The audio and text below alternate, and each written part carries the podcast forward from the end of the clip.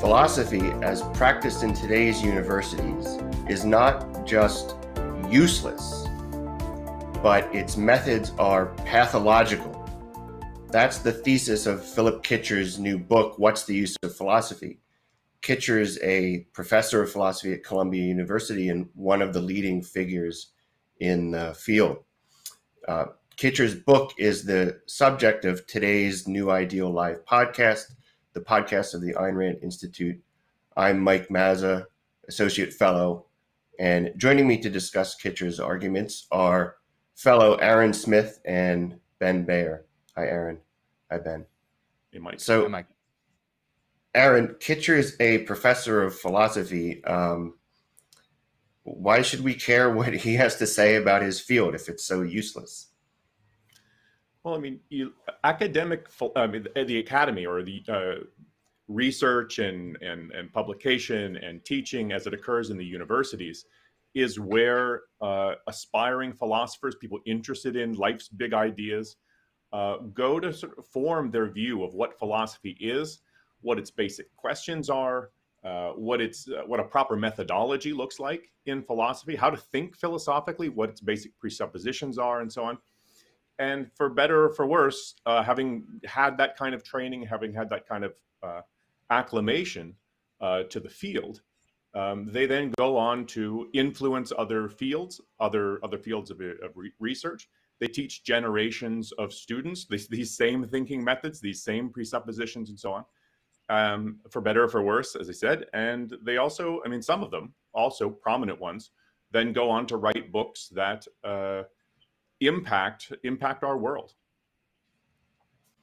Yeah, I think it's it's worth just reminding ourselves that um, you know, several of the major kind of social trends or political trends that we've talked about on this very podcast um, have their origins in philosophy departments. So the effective altruist movement, the the kind of long termist movement that's a spinoff of that. We've talked about that a few times on the podcast. That's born of Peter Singer's work in the back in the 1970s.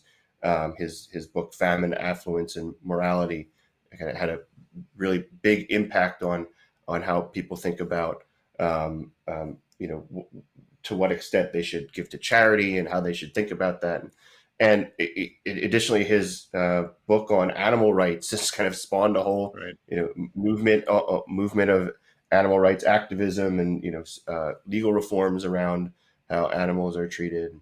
And um, nowadays, you can't have a political conversation without someone bringing up equality, equity, um, uh, uh, income inequality, all, all these different uh, kind of uh, uh, issues related to um, egalitarianism. And again, that discourse has its roots back into the 1970s. John Rawls, um, a professor at Harvard, uh, wrote a book called uh, Justice as Fairness, in which he advocates uh, for a kind of egalitarian conception of justice. And, and that's in philosophy departments 30, well, 50 years ago now. And that has spawned a whole um, a whole sea change in how um, how the country thinks about uh, uh, social and political issues.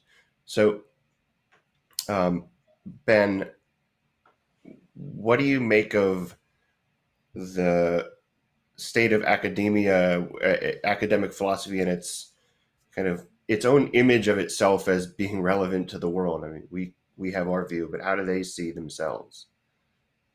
I mean, you just gave two, I think, really good examples of cases in which academic scholars made an impact beyond academia. Now, Aaron was saying earlier, for better or for worse. And uh, we'd have to have, and we have had conversations about whether or not those were for better or for worse. I think in both cases they were for worse.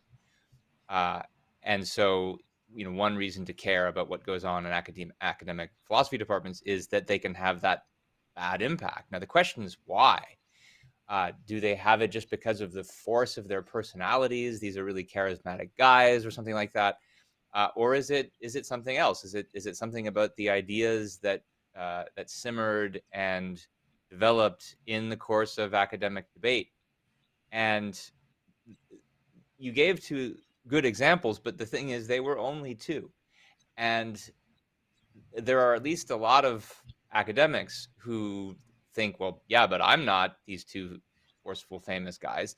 Uh, and they struggle, they often struggle to explain the relevance of what they're doing, uh, especially the relevance of their research. They're churning out journal articles that nobody reads except for other academics. And while they might have impact on other academics, it's not clear how they even impact their students uh, with, with the arcane topics that they're writing about. And the author we're going to talk about today, uh, Philip Kitcher, is someone who thinks that there's a real problem with that, who thinks that uh, it it shows that there's something that the, the field has lost its way, that it's not really relevant to the lives of students, to the lives of uh, the man on the street, uh, and and it's become a increasingly esoteric, navel gazing game. And the whole question we're going to talk about is well, why does he think philosophy is irrelevant? Is he right about the way that it's uh, become irrelevant, the reasons for why it's become irrelevant, and what's the solution? What's the alternative? Good. So when I introduced our subject, I mentioned Kitcher. Kitcher's criticisms of the profession are pretty cutting. So he's not just saying there's some problems here and there in some subdiscipline.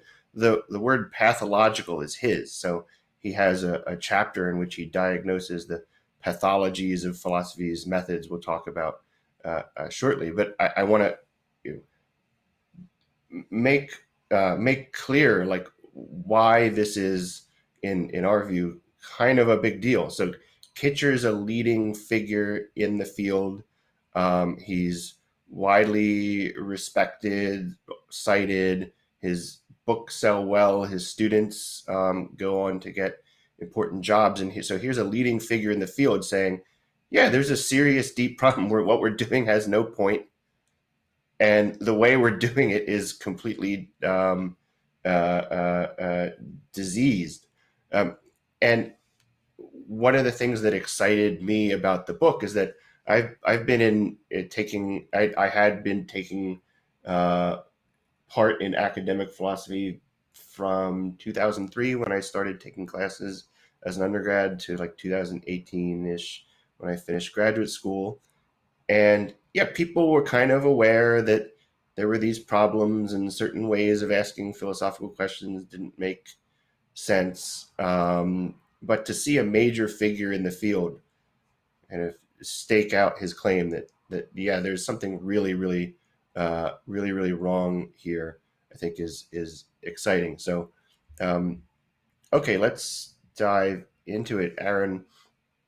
What are these pathologies Kitcher is on about? What's well, let's start with just what his general assessment of of the academic field is, and then go into some of the details.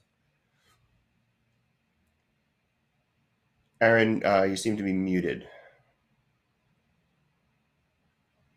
His general assessment uh, is that yeah. philosophers have become disconnected from human life, disconnected from any kind of real world human problems or concerns, uh, that there much of the research has no practical value. It yields no results uh, either in useful content that's true or uh, useful methods that might be, let's say, uh, uh used in other fields or uh, that yield fruitful results.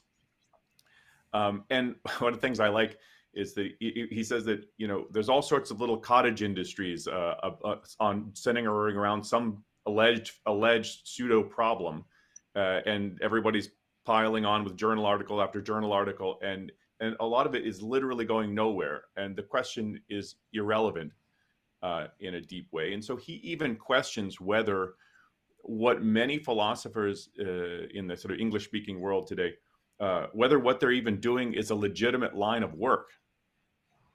And I think that's an important criticism. Like, are you even doing anything valid? Not from some airy perspective or some high level, but you're not even doing any valid work at all. Uh, and there's a suggestion that it's not even there's something not even an honest line of work if what you're doing are just pursuing these things with no uh, sense at all of whether they have any value uh, to the outside world, or are you just simply being employed and getting a paycheck to do what other people around you are doing, and that's it. That's all you're doing. Um, and so, yeah, like you said, he, he, identifies a number of features of the academic oh, the, the academic world or the way philosophy is practiced that he regards as pathologies, and I think it's a good way to put it. Uh, now he thinks they, I think we might talk more about this. He thinks they stem from uh, you know something positive, but then then they then they go a little wild, you know. But I doubt that. But anyway, um, let's dig into some examples of the of the pathologies, and I, I do think it's important he calls them pathologies. Now, I actually think that's not that's not strong enough, and we'll talk about later why. But it's it's stronger than what we're used to, and he gives a list of them, six of them, in fact. We won't go through all of them, but I want to highlight like the top three uh, that I think are the most revealing and interesting, and which we'll come back to today. Uh, one one pathology of contemporary philosophy that he talks about is is the the philosopher's obsession with the analysis of concepts without concern for real facts in the world. And so just an example here is that he spends some time talking about is the the ongoing debate in contemporary epistemology about the definition of knowledge. Uh, some of you may have heard of the Gettier problem and uh, how this relates to the Gettier is someone who says knowledge is not justified true belief. That's a, a definition of knowledge that's been proposed. And he gives a counterexample to that. And so to someone then tries to come up with a better definition that avoids the counterexample. Uh, non-lucky justified true belief, something like. That. And then there's a counterexample proposed to that. And so then someone comes up with another definition that avoids the next count. And this goes on and on and on. And you get new proposal, counterexample to the new proposal, yet another new proposal, new counterexample to that. Uh, and it never resolves. And eventually the literature degenerates, people give up, the question never gets answered, they walk on to new questions. And that's that's just one example from epistemology. You could give all kinds of other examples from ethics and philosophy of action and metaphysics and and on and on and on. And it just it so it looks like a game. It looks like a debating society where people are making proposals, shooting them down, and never making any actual progress. And he thinks that this is a sign of uh, of irrelevance. It looks like he's right to me. Um, Another example of a, one of the big pathologies is the field's uh, preoccupation with with formalization. If you take a philosophy class, you will eventually come into contact with symbolic logic. And you know, symbolic logic has its uses in computer science and in mathematics, but for some reason, philosophers always try to bring it in in order to dress up their proposals, in order to dress up the you know, their proposed definitions, for example using all kinds of arcane terminology and notation. And you can decode it if you work hard enough and make sense, some sense of what they're talking about. But there's a question like, why do we have to go through this whole procedure? The philosophers say that it's for the sake of adding clarity, but uh, clarity shouldn't be harder to achieve than what you already get from the English language. And uh, Kitcher thinks that it's really just trying to dress it up to make it look more profound and important than it actually is. Maybe the uh, philosophers have some kind of uh, uh, they, would really like to be treated like scientists, so they use notation like scientists. A final example of one of the pathologies he mentions is the field's uh, particular methodology, how it tries to ground its proposals and claims, its reliance on so called philosophical intuitions. Uh, so, this is the kind of thing that philosophers are, are uh, claiming to rely on when, for example, they give you these uh, very strange thought experiments. Uh, say there's a, a, child drowning in a pool. Do you you go in to save the child, even if it's going to mess up your jeans? Well, then why shouldn't you also try to pay for someone who's dying from starvation around the world? Uh, that's one of the more ordinary sounding ones. Uh, if you if you've heard about the trolley problem, you've heard of the the stranger one. So there's a trolley careening toward uh, some uh, people who are on a track and you can divert it from the track to another side track where there's a worker. So you'll save three people by killing one worker should you throw uh, the switch. This is something that we're never going to encounter. And then there are all kinds of weird twists and turns on that where you're also supposed to give your reaction what, as to what you should do. and the twists and turns become increasingly artificial, allegedly there to isolate some feature of the situation that's supposed to inform our understanding of, for example, some moral principle. Uh, but the, the the philosophers who use these in their classrooms uh, are inevitably met by uh, glazed over looks on the eyes of their students who wonder why are you asking us about these fantastical situations that we're never going to encounter? Uh, and why are you making it so impossible to resolve the dilemmas that you're facing us with? What is the point of that? It doesn't seem to bear any relationship to the to the real decisions that we have to make. And what are these intuitions that we're supposed to be drawing on when we answer these questions anyway. Uh, what kind of knowledge is that? The fact that we feel a certain way about which uh, way we should pull the train uh, what kind of knowledge is that? Is that anything like science? Doesn't seem like it. So uh, those are just the kind of top three hits of philosophy's pathologies according to Kitcher. And I mean, I should say I I totally agree with him that these are pathologies, if not worse. Yeah, and, and these these kinds of things you, you were talking about the the trolley the trolley uh, problem and uh, these appeal to intuitions. I mean, they they have kind of a, a dual effect. I mean, on the one hand, for many students, that well you said they, their eyes glaze over and stuff and they stop they start seeing the point like what is the point of this philosophy then seems useless i'm not going to encounter one of these situations and even if i did i wouldn't be able to be in a position this totally artificial strained sort of setup of constraints that you have to make a decision and i wouldn't even know whether i was in that situation and it's just why are we doing this? And so many will simply turn away from philosophy. And here they have a, a, a subject which is um, life guiding and they're turning away from it. And then other students who stick with it uh, wind up absorbing these things that this is this is how to think about morality uh, as you form some artificial situation and try to work your dig your way out of it. Like you dig a hole and then try to climb out of it and, and appeal to your intuitions um, which is a horrible uh, methodology.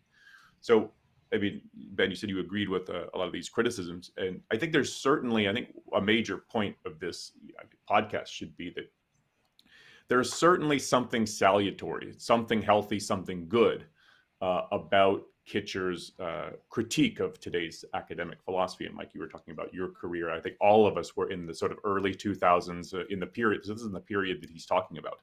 I think the problems he's talking about go much further back. Um, of course, I think he's aware of that. But so we should say something about what's good and healthy in this kind of critique um, before we move on to kind of saying what we think is off about it. Yeah, I think as far as the pathologies of, of the methods are concerned, I think that the real the one that's most objectionable and that he's most right about to me at least is this attack on the intuitionist method. Because like like ben was saying what is an intuition? It's like a feeling or it's like how things seem to me. Does this concept apply to this case? Well, it it feels like it does, and I I can't really articulate why. And should I pull the lever in this trolley example or push the man off the bridge to stop the trolley?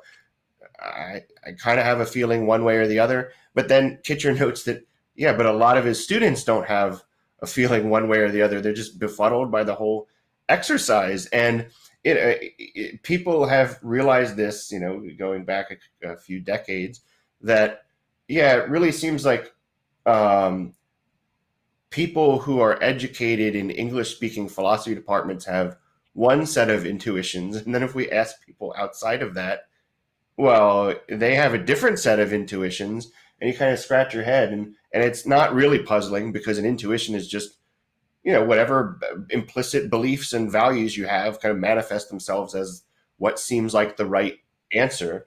Um, so there was kind of this moment maybe 25 years ago of yeah maybe we should be more empirical eh, but the answer was not to question intuitions but to start taking polls of people that are outside of philosophy it's called experimental philosophy and the experiment is well yeah we know what people at columbia have what intuitions they have what intuitions do ordinary Americans have or English speakers have? And then somebody said, well, yeah, well, why just English speaker? Why what did the Chinese speakers think about the definition of knowledge? And I mean, that's not much of an improvement. I, I guess it's better than just asking what people with PhDs from Oxford think about trolley cases, but it's still relying on the intuitionist method. And to to see somebody just like really drill at this is very gratifying to me because I think that I mean I don't think I'm alone in thinking that this is all a bunch of BS. This whole intuition reliance on intuition. In the best cases, I think experimental philosophy is there to debunk the intuitionist method. It's it's showing there's just no coherence in the way that people have that in people's alleged intuitions. There's uh, you know varies across cultures, so there's no reason to think that it has epistemic status, but they don't go very far in using their empirical methods to figure out, okay, well, how will we actually answer these questions without appeal to intuition? Yeah, and I think he's right too that uh, philosophers should be asking themselves, um, is what they're doing, and does what they're doing have any value? Like, what is the, I mean, what was it? James puts it, cash value. Like, what's the cash value of this? Like, how does this, how does the kind of research that I'm doing actually relate to real human concerns, real problems that people have to face? Does it help people think more clearly? Does it help people um, orient themselves in life uh, more successfully? Does it provide um, ways in which we can, you know, more effectively reform our institutions? I mean, is there something that actually matters at the end of what you're doing, or is your research uh, like a dead end and it's just going nowhere? Um, and if you're not doing something useful, um, you should find a useful line of research or a new career. And I think uh, I think that's that's valid. Um, and another thing he notes, which I think is right, but it's so it's so qualified as to it's hard to give him credit for this, but you know he notes correctly, you know that philosophers uh, for quite some time now have virtually abandoned uh, the attempt to have a system to to be systematic in philosophy they've moved away from this idea that you have a philosophic system that you're trying to form and an integrated worldview. And they're very suspicious. And Kitcher's, in a way, suspicious of this too. And we'll talk more about that, I think. Um, but nonetheless, he thinks that philosophy should offer what he calls a synthetic vision of things. Uh, and this here he's following uh, William James, the pragmatist philosopher William James. He says it should offer philosophy should offer a synthetic vision of things. It should offer some kind of an integration putting things together in a certain kind of way um, that helps you make sense of yourself and your your place in the world and it, what your life means and that's right. Um, now you know and um, but now he thinks that synthesis needs to be pretty limited. Um, so he's very suspicious of a kind of a grand uh, a grand vision or a grand integration or a holistic system. Uh, he's very, very suspicious, like most philosophers today, about that. Um, uh, but the, the, idea that you should figure out whether the stuff actually matters to human beings, uh, and that philosophy needs to provide a synthesis. It needs to provide an integrated perspective. I think both of those are right. Uh, yeah, but I think he should ask too: why? Why have they abandoned systematic philosophy? Why are they suspicious of, uh, you know, uh, integrated worldviews? Um, I mean, so I think more more of the analysis I think needs to be done as to how you got to this state. Um, but yeah, I digress.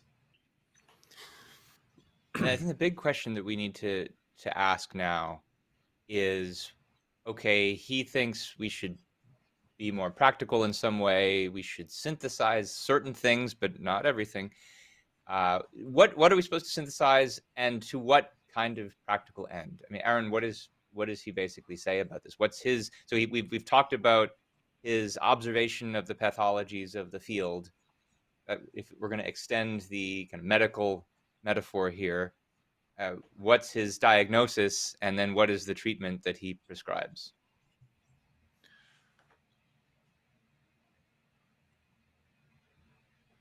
Well, um, let's back up a little bit. Um,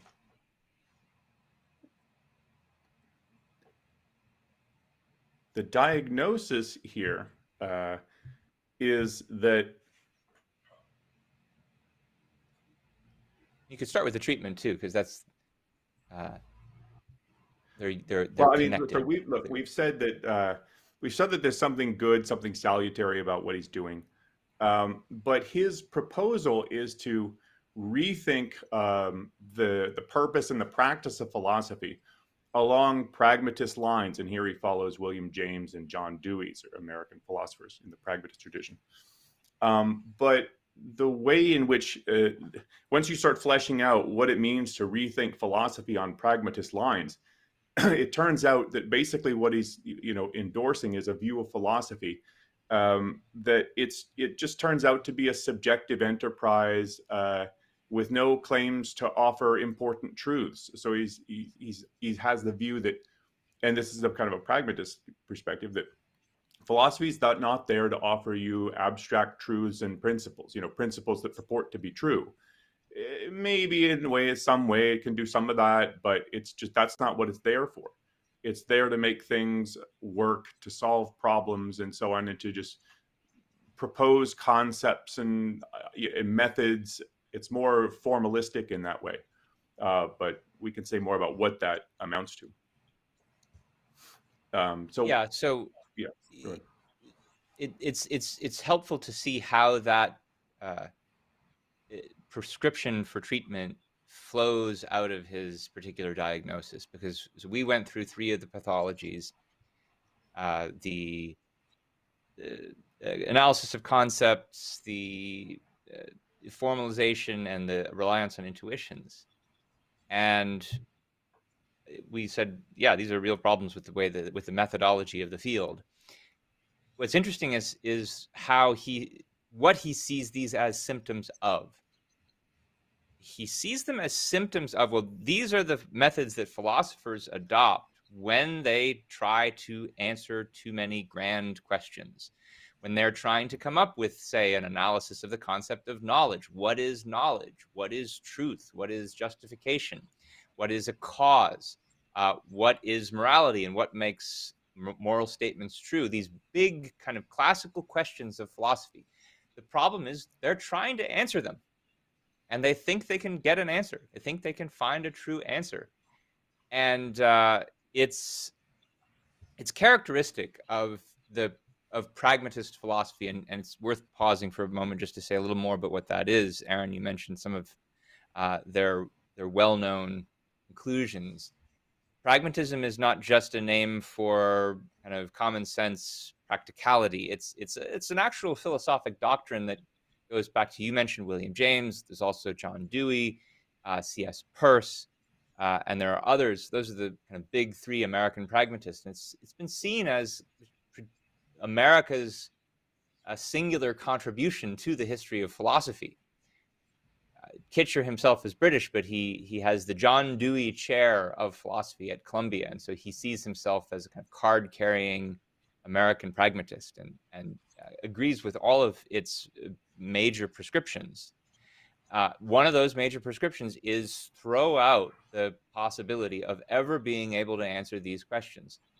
Why? In effect, they're too big. They're too abstract uh, in, a, in, a, lot of ways, pragmatism comes out of empiricism. James himself called it radical empiricism. A, it's, a, it's a commitment to first level experience, the things we see and the things we feel. And he uh, groups those together often as though they're the same, as though, as though they belong in the same package, even though they're importantly different. And what matters, the only way you, you can answer a philosophic question or the way you can grapple with a philosophic problem, the better way to put it as a pragmatist is is to ask what difference does uh, a question or do different answers to questions make to your experience where that's again that kind of combination of things you can see and things that you can feel so what people what pragmatists do is they observe well if you look at the debates that philosophers have had down through the years they never seem to be able to resolve them they never seem to be able to find some experience in the way that scientists do that actually settles their question.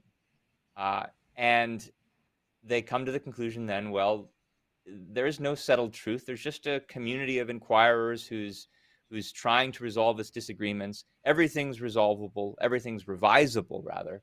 Uh, and that means, yeah, philosophy isn't really about answering questions or about seeking truth. Uh, maybe there are certain kinds of fields where uh, we get closer to something like uh, the objective truth than in others, but philosophy sure isn't one of them. And so what is it then that philosophers are actually supposed to do? What are what are they supposed to do with their time that would make things matter to us in our lives? And here, Kitcher's prescription is vague, to say the least. Uh, at one point, he says philosophy offers concepts, questions, suggestive arguments, and analogies which help people deliberate. So they deliberate because they run into quandaries. They disagree with each other. They need to resolve it somehow. Uh, pragmatism says we should try to solve these problems that come up. Maybe that will solve it with a compromise of some kind between competing views, but that's not necessarily an answer to a question.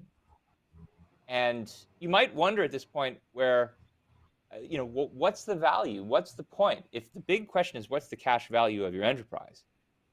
Well, what is the cash value of having new concepts, questions, suggestive arguments, analogies, etc.? And the best answer that I can find in Kitcher's book, and this is frankly not much better than anything I've found in my other reading of pragmatism, uh, of pragmatist philosophers. He, he says on page 149 of his book philosophy changes the way people think, the way they see the world by accomplishing a change of perspective. Experience is conceptualized different, differently, new possibilities come into view. So that's that's the answer as to as to why this is now valuable to do to in effect help us see things differently. And and and you know you know that's that's true. What he says. I think that's why you said that's probably the best answer he gives. That is true. But then it's if it changes the way you think, why do you need to change the way you think? Is some is the way you think wrong, and then now you're thinking in the right way? Uh, why do you need to change the way you see the world? What's what's the purpose of accomplishing a shift in perspective? Is it to get you closer to the truth? Is it to get the truth? Is it and if you abandon this notion of the truth, why are we changing perspectives, broadening our views, posing questions, listening to proposals? What's it all for? And like you said, with the pragmatist perspective, it's well, we have confusions um, in our heads and we have certain kinds of conflicts or problems and then maybe some of that stuff the philosophers are giving you will help me resolve my problem but resolve it in which direction resolve it in a way that i got it right and now i'm on the right path or just i don't worry about it anymore now but maybe you should worry but so it's like again it's that that move away from truth that i think is is really dangerous to this yeah, perspective and makes it very good, formalistic. It's a good point that there is definitely something right about how what philosophy is valuable for is helping you see things in a new way, but it matters a great deal which way. And yeah. I mean, just as an illustration of that, here's something else you can you can find that will also do all the things that he just said philosophers do, uh, and it won't cost you a dime. Chat GPT. It can pose questions, give you new concepts, uh, help you see the world in a different way. Or how about YouTube? You watch YouTube, you follow its algorithms, it leads you from one video to another. These are all new. You might not have seen them before. Of course, they might lead you down like a, a rabbit hole of conspiracy theories and racism. Uh, doesn't it matter whether or not these conspiracy theories are based on reality? Doesn't it matter or not whether racism is actually a good thing? So is it enough that it's showing you something new? Doesn't don't you need to have a reason to think that what it's showing you new, the new way of looking at things that it's proposing to you, has some basis in truth? of course, the pragmatists think that uh, all, there, there's just been too much disagreement in philosophy where uh, we can't hope to find any. Uh, and so we kind of got to get by with what we have, and all we have is just uh, new ways of looking at things. But I mean, where this hits home for me is in the final chapter of his book where it's called letters to uh, a letter to young philosophers and he's trying to uh, answer questions he's gotten from graduate students who want to go into the profession and they sympathize with what they with what kitcher says is wrong about the profession and they're asking him well what can we do to make things better? And one of the things he says is you know get more engaged as a teacher. Find ways to do just enough you know publishing and research so that you can really focus on dealing with your students and helping to get them to you know, see things differently. That that would make a that's that's the place where you have the most direct impact on other people's lives. And i think he's right about that. But then when I think about his proposal for what philosophy actually is and trying to teach that to students, I mean, there's no better way to demoralize students than to say, I've dragged you into this class. I'm going to throw out a bunch of new perspectives and theories, but we're not, we're not going to come to any conclusion at the end of the class. You can't actually answer these questions. Uh, don't bother trying. Philosophers have tried for centuries and they've given up. I mean, what is the point of taking such a class? And, and what's the virtue in trying to engage with students if that's all you're going to give them? Now, you know, he's probably going to say that I'm oversimplifying his position and that there, and we will say a little bit more about some of his more concrete proposals for research where uh, it, it has some flesh to it, but it, I still walk away with that as the, as the takeaway. Yeah, and that was um, that was my first experience, my very first philosophy class.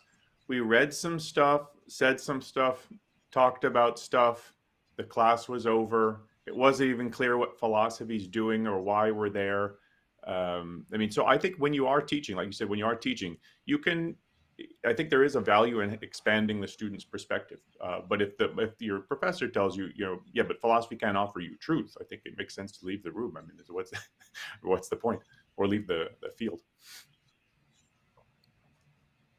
Okay, well let's let's actually mention some of his more specific proposals for for research, you know, for things that philosophers can write about and and new concepts and questions they can try to propose.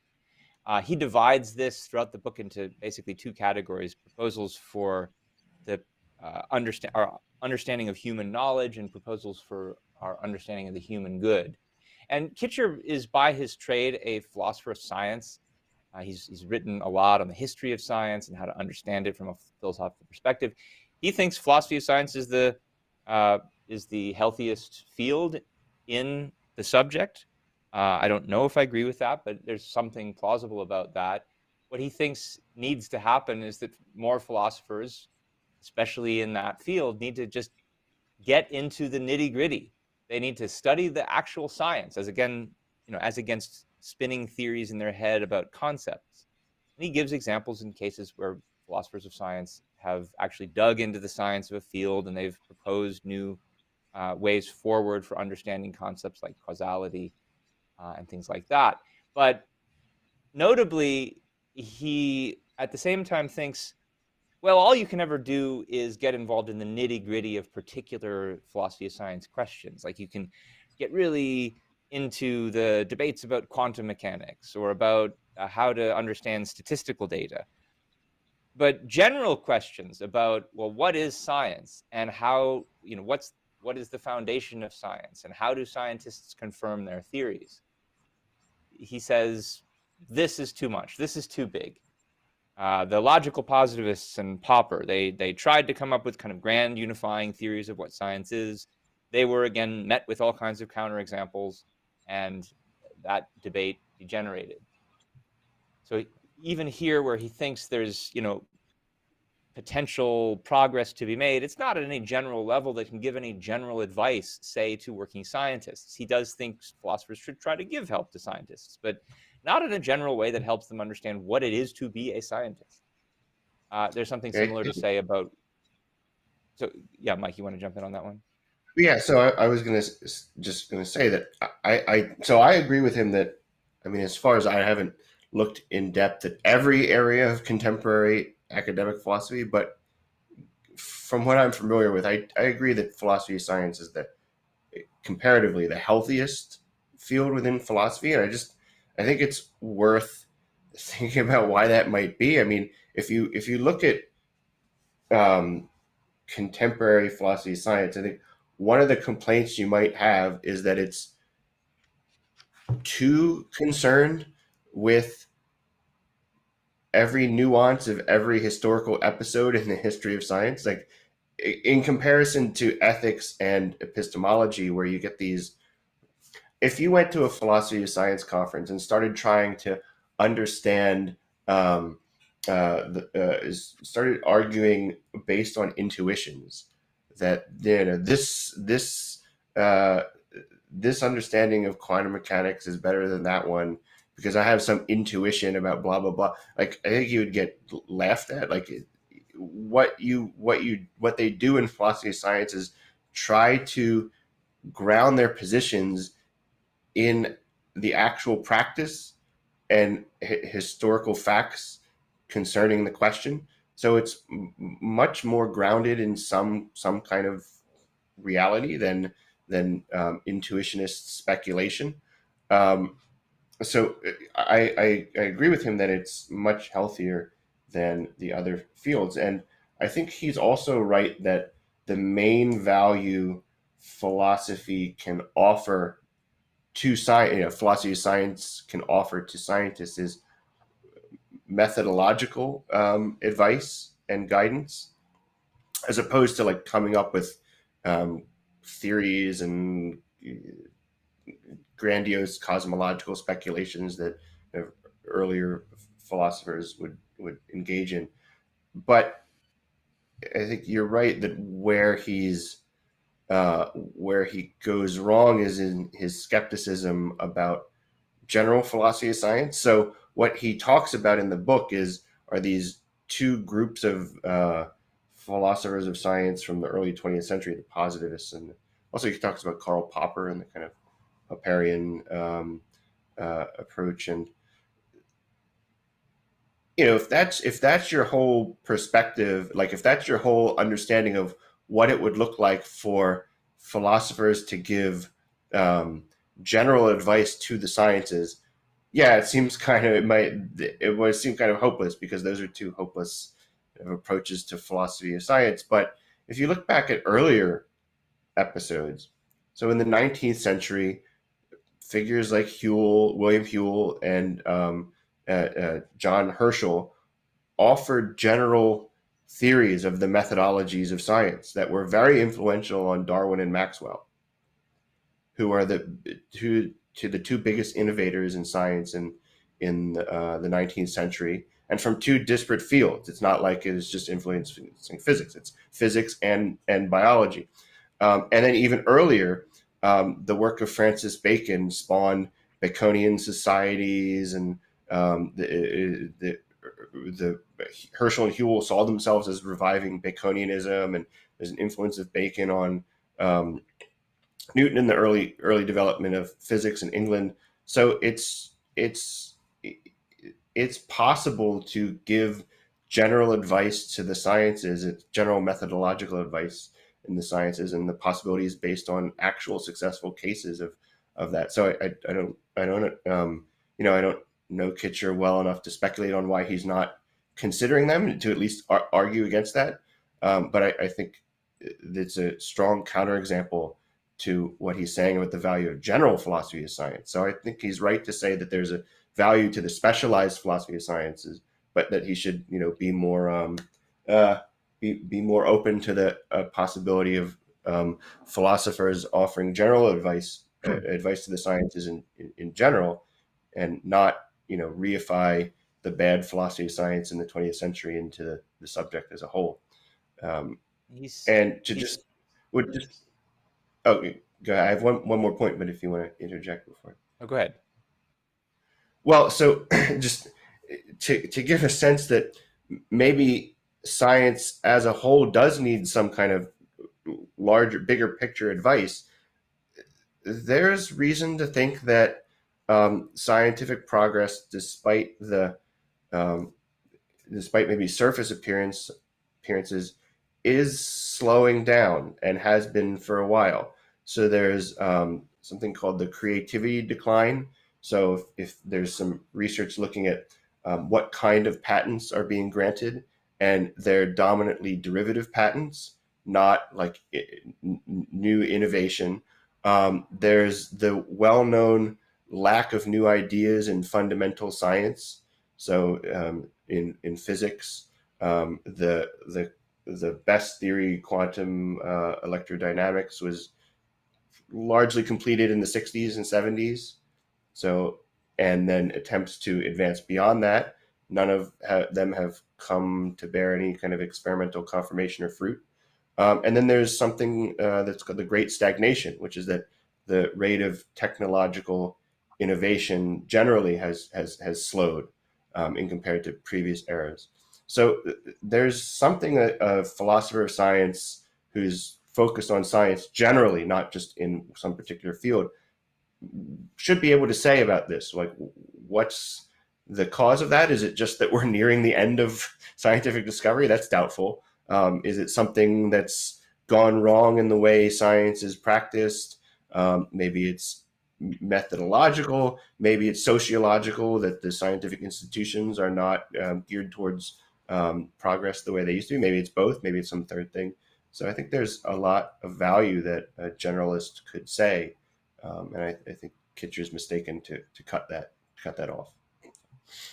Yeah, it's strange when he, one of the when he criticizes contemporary epistemologists for being too obsessed with debating about the definition of knowledge. One of the things that he says is you should do more like what these guys over in uh, social epistemology are doing when they're trying to uh, answer questions about how do we know what we can trust online and how do we figure out what's wrong with conspiracy theories and how do we deal with all kinds of uh, dizzying claims in the world of so-called alternative facts uh, he's basically saying we need some general advice for how to navigate the information environment. And he sees some of these so called social epistemologists asking good questions about that. And incidentally, they sometimes propose answers. Uh, that's general advice for how to figure out what's true across a very wide domain, uh, stuff we see on the internet, uh, stuff we see in the media more generally. Why wouldn't you want general guidance for scientific knowledge, which is probably as, if not more important. I mean, it's it's it's not more important to those of us who are not practicing scientists, but the the fact that some scientists are trying to find it and across a variety of different fields is pretty is still pretty important to to all of us because of the fruits that it sometimes yields. So uh, I don't know why he doesn't see the the immense practical value of that. Um, and so that's also there's a there's a difference between. I mean, he's a philosopher of science, so he's you're knowledgeable in that field, and it's where the field which he works. And I can understand people doing philosophy of science, right, in a way that's uninformed by the actual methods used by people in the various sciences. And then you propose some general theory, and that that, that work practicing scientists like this is not at all what we do, and you don't know what you're talking about. So I think that kind of point is valid but it also misses, I think, the general point about what philosophers offer. Uh, you know, it's one thing to say, uh, you know, reason is your means of knowledge. You know, this is what reason is. You you not shouldn't follow faith or, or expect some kind of revelation or take a poll. It's you have to function by reason. What does it mean to use reason? How do you reach conclusions? What's logic about? You know, how do you think logically? How do you establish a relationship between an idea and the facts? And that's the, the more of the core um, like what are concepts and so on. This is the kind of the core of what philosophers do in terms of offering a general guidance about how to think. Um, you know, it's not that I'm going to go tell the chemist, um, give him specific methodologies to help him do his work. If I didn't know anything about the actual methodologies they use and what the track record is of these, and like I, the, the philosopher of science who's knowledgeable might do that. We need to talk yeah, about so, what he what his proposals about ethics because I think these are where the rubber really hits the road. And I won't say too much about the details of the proposals, in part because he doesn't say that much about them. Uh, but uh, he does lament the fact that theoretical ethics, uh, that is, questions about what is the basis of moral truth, he doesn't think those are so practical. Uh, we'll talk about that in a moment, but just to give you a glimpse of what he sees as the pragmatist alternative uh, to asking questions about what is actually good, what is actually right, uh, he says, well, you know, we have to diagnose the new conditions of our ethical practice. What's that even supposed to mean? Well, we evolved our moral capacities at a certain point in our history and they were adapted for certain circumstances, but now we live in a different circumstance and we need to figure out what the implications of that are. So he has a whole book on this that I haven't read, but uh, it's it's it's uh, it's telling again that that he doesn't think any part of the. Uh, I mean, he says we need to look at how our the capacities that we evolved serve our circumstances now? Do they serve us well? Well, how are we going to know that if they serve us well? If we don't have an understanding of what it is to serve us well, which is one of these big, grand philosophical questions that he doesn't think we should spend so much time answering. So I think we need to stop talking about his proposals and start looking at the alternative and start uh, discussing why these big questions make a difference and why we should try to find answers to them. Yeah, sure. And I think that, uh, I mean, Ayn Rand has talked about the value and importance of philosophy. It basically all in all her work. Basically, everything you can read by her is she brings out the idea of why this stuff matters, where the rubber meets the road, why you need philosophy. And so I think she's philosophy's best defender in terms of identifying its value and so on. And it's good to get a general sense of what she thinks a philosophy does for you. And I think there's there's a there's a passage I like in a in an article she wrote called "The Chicken's Homecoming," and it has to do in part with the present state of philosophy. And she's talking about academic philosophers. Um, at a Eastern APA meeting, like American Philosophical Association meeting, in that so it's it's it's funny because we've all been to those meetings, uh, not that one in the '60s, but um, and she says, uh, and I'm just reading this from the, the book. She says, The task of philosophy is to provide man with a comprehensive view of life. This view serves as a base, a frame of reference for all his actions, mental or physical, psychological or existential. This view tells him the nature of the universe with which he has to deal, metaphysics, the means by which he, he is to deal with it, i.e., the means of acquiring knowledge, epistemology, the standards by which he is to choose his goals and values in regard to his own life and character, ethics, and in regard to society, politics. So, in this sense, she thinks that philosophy is a practical necessity. Uh, and part of it is that what our minds do is they integrate things. And you can't help, first of all, she thinks that uh, you can't get through life without accepting answers to philosophic questions. You just can't do it. If you really, you can't go through life without ever having a view about what's the basic nature of the world that I live in. Is it does it function by cause and effect? Uh, is the chair going to support me, or is it, or is it the idea that the the world is governed by you know miracles or guided by God, or it's chaotic, or you can't have some view about that. You wouldn't necessarily have a theory, but you have some perspective on that, or some view of what counts as knowledge. That's not true, Ben. You just believe that that's just a belief, right? You, have some view about what's the difference between something that's known versus something that's just held onto or belief or believed, or some view about what what things are good, what things are bad, what things are right and wrong. You couldn't, you would have no way of guiding yourself through life. So the question, so what Ayn Rand poses is, yeah, but you have to try to figure out whether any of those answers are true. So by the time you, you start thinking about these things, you're already stocked with a bunch of uh, answers to these kinds of questions. You don't really know it but you're acting on them all the time. So then you have to then figure out are is this true of the world? Is this true about how you reach knowledge? Is this true about what's good? And it matters which answers you you hold on to.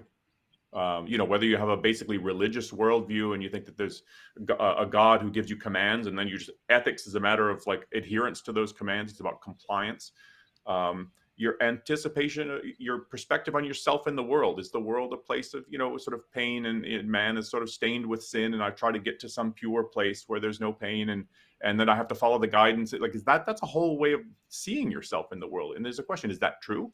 It makes a difference whether you uh, just to put it in, in a nutshell, it makes a difference whether you know you or the people around you uh, accept a worldview like that of Karl Marx or the Taliban or the founding fathers. I mean, these are very different views about about knowledge, about value, about man's place in the world, and it makes a difference to you, like which ones you accept uh, in terms of your success in the world and your view of yourself. Um, so I think these ideas really shape a life, and they shape, and as a result, they shape a culture. Um, so this, her her view is an emphatic philosophy has enormous value, and it matters enormously to you which values you accept and it's if we're if we're asking the question in the if we're asking it in the form of like what use is philosophy like that's the way Kitcher frames it.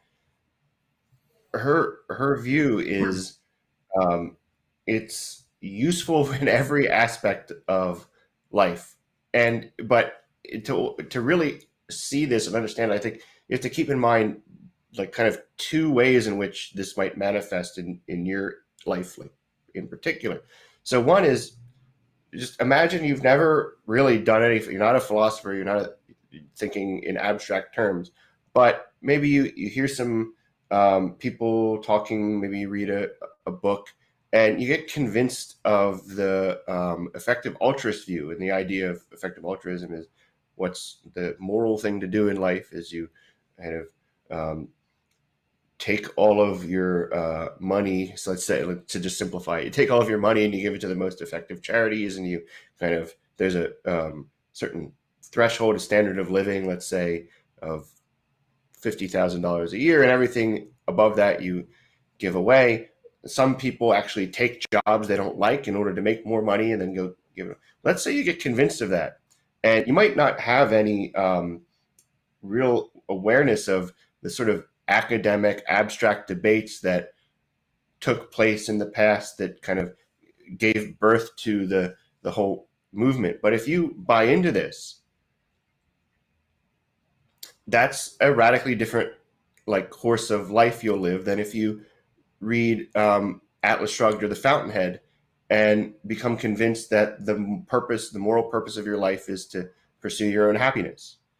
And if Rand is right and you adopt effective altruism, you're uh, ruining your life. And, you know, she's further, if she's right that there's only one life to live, you've thrown away the only thing you have. Um, so philosophy can, again, for better or worse, um, make a real difference. And it's not just like um, it's both abstract philosophy and kind of like more commonsensical philosophy have an impact. And then on the other hand,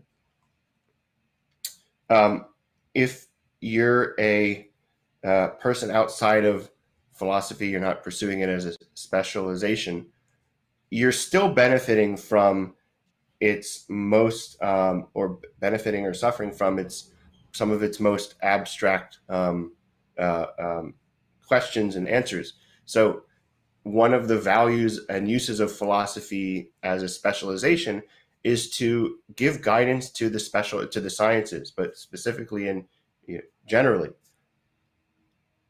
And you're a beneficiary of a well-functioning knowledge-producing machine, even if you're not yourself a producer of new knowledge.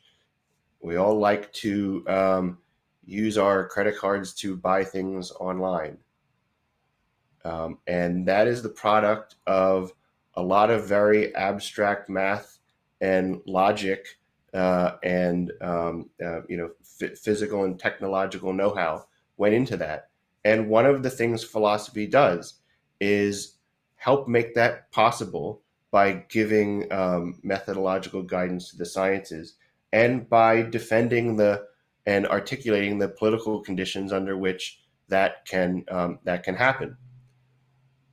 It's a kind of intersection of a lot of uh, very abstract stuff going on, you know, that might be apart from you, and that's another use of philosophy um, for you. So it's it's it comes in every direction um, uh, the value of philosophies from from every direction.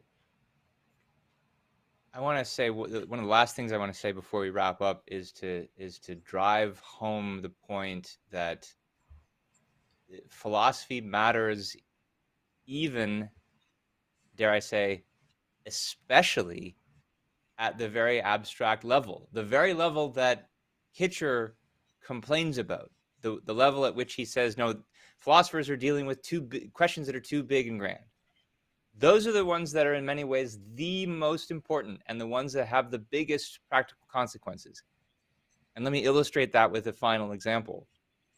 Uh, so, at one point, when he's lamenting the method of conceptual analysis and the reliance of on intuitions in order to do it, he says, uh, "Why do we need to know the answers to these questions?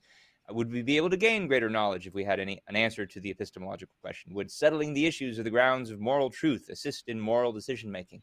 Hell yes, I say. Uh, what what are some of the different answers that are proposed to the grounds of moral truth. Uh, what is it that makes murder wrong? Well, here's some here's some two leading proposals by philosophers, the ones that he says we shouldn't bother answering. One view says, in effect, the, the wrongness of murder is, is written into the fabric of reality somehow, out there, independent of us. This is the view they call moral realism. On the other side of that debate is the idea no, what makes murder wrong is just that it, when we think about murder, it makes us feel bad. Uh, this is what they call subjectivism or emotivism or expressivism, different versions of that. Those are abstract questions in philosophy. Now, the pragmatists think that these abstractions uh, have no real consequence because whether one is true or the other, it doesn't make that much difference for our experience. After all, uh, if somehow the wrongness of murder is written into the fabric of reality, it's not in a way that you can see or touch or taste uh, or otherwise feel. It's just somehow out there, and we're supposed to figure out how exactly. And that's a very good question. Uh, but you know, the we're still going to feel bad about murder whether moral realism is true or not. The facts stay the same. And yet, it does make a big difference which of these theories, these abstract theories that you adopt. And and you can see the roots of that even in the example that you were discussing, Mike, for instance, because the effective altruists ultimately come down in favor of a form of moral realism. And well, we see how they act because of that.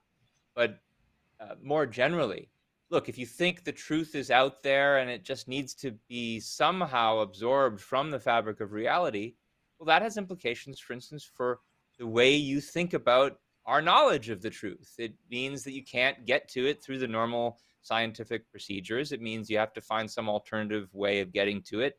Usually, the the way that philosophers uh, propose is the very method of intuitions that he criticizes. We can't get to it through science, so we've just got to mm, plug up all our senses and figure out what filters into our brain from the fabric of reality somehow.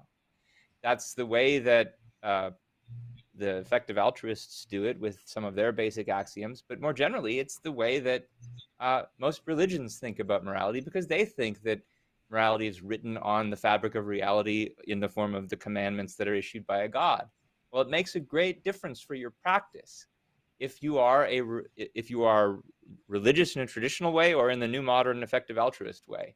It's a very different way of acting and making decisions versus say let's say what people do on the other side of that divide going by their preferences. Um, that's what serial killers do. That's a very different way of acting. Makes a big difference for your life whether you join a religious cult uh, or become a serial killer. Now in both of those cases it makes a a bad difference in each case. And if you're wondering, well, if these are our only two options, wouldn't it be good to look to see if there's in fact a third option, a different way of thinking about where moral truth comes from, an actually scientific option that it doesn't involve uh, just one form of feeling or another. Uh, and in fact, there are there are philosophers. Ayn Rand was one of them who thought, no, you can think of moral truth as not a bunch of facts that are somehow written in heaven and not just revelations of our feelings, but facts about us as living creatures, which we need to take into account if we are to make certain decisions.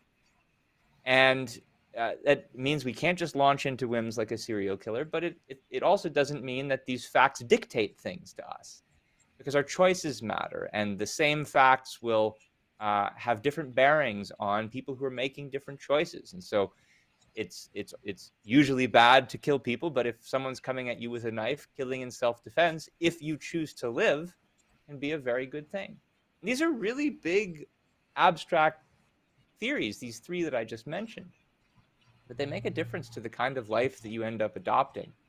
And mike you you talked about the importance that philosophy offers for uh, guidance in the sciences.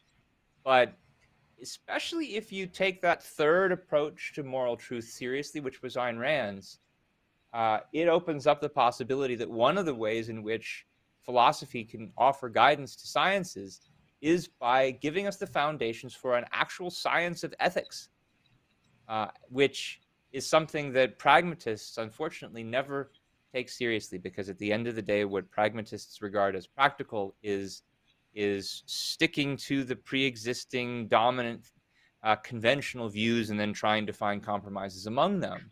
And when the only two views on the table are, uh, you know, religion versus subjectivism about morality, the possibility of thinking about morality scientifically doesn't even enter into the picture. They don't see how it could be practical because it's it's it's far too radical of a proposal for them. And yet, uh, if you took it seriously and thought about it, it would make a big difference for your experience and enable you a way to find a basis in observable evidence uh, for moral truths, which that's which would then make it a testable, confirmable, provable kind of theory. If you want to ask me what is the ultimate way we have of uh, finding an alternative to what he's talking about and reviving philosophy from its doldrums, where philosophers have been engaged in pointless games. If you want to see how you can uh, show it, show how it makes a difference and can make a positive difference in people's lives, look for ways to show how philosophy can be practiced as a science, to show how it can be made to yield actionable truths about life. Uh, and I think there are ways to do that. I think Ayn Rand offered a proposal that far too many philosophers ignore. Okay, uh, we're over time, so I think that's a good place to leave it. Um, we, during the course of our conversation, made a few recommendations for things to read on this uh, topic. So, um, of course, Ayn Rand's essay philosophy, well, her the book as a whole, but in particular her essay philosophy, who needs it, um, gives you know she spells out her um, defense of the uh, value and necessity of philosophy. Um, her essay for the new intellectual um, goes into uh, a lot of detail about her view of the influence of philosophy on the uh, direction of history and culture. Um, so that's a great resource also. Her, well, this is uh, not an essay, it's the entry in the Ayn Rand lexicon on uh, linguistic analysis. You can see some of the things Rand said about um, philosophy, you know, when she was writing. So she's her comments on philosophy as it was being practiced in the 60s and 70s mostly. It's interesting to see that a lot of her uh, the parallels between some of her criticisms of that style of philosophy and some of Kitcher's criticisms. I think that's worth looking at. And then uh, lastly, there's Onkar Ghate's essay, uh, Let's Revive Philosophy, that's available on our website at the link bit.ly revive philosophy. So that's it for this week.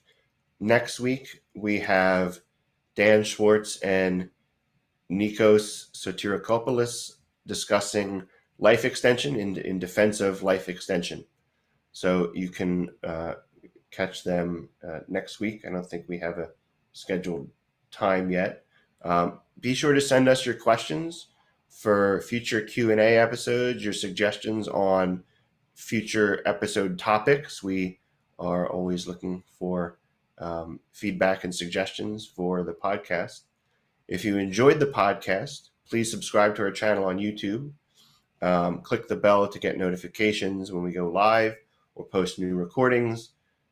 You can do uh, take similar actions on other social media, Facebook, etc. If you're watching the recording, please like, comment, or share the episode to help us attract new viewers. Again, please consider doing the same if you're watching uh, the recording on Facebook. If you have questions or comments about today's episode, you can always email us at newideal at aynrand.org. We read your emails, we reply to many of them. Um, when, even when we don't reply, we uh, consider thoughtful, uh, thoughtful feedback. So thanks everyone. Uh, we'll see you next week, or at least Dan and will. You've been listening to New Ideal, a podcast from the Ayn Rand Institute. If you like what you hear, leave us a review, share with a friend, and subscribe to our other podcasts. This podcast was made possible by donors to the Ayn Rand Institute. Help support this podcast by becoming an ARI member. Go to aynrand.org forward slash membership.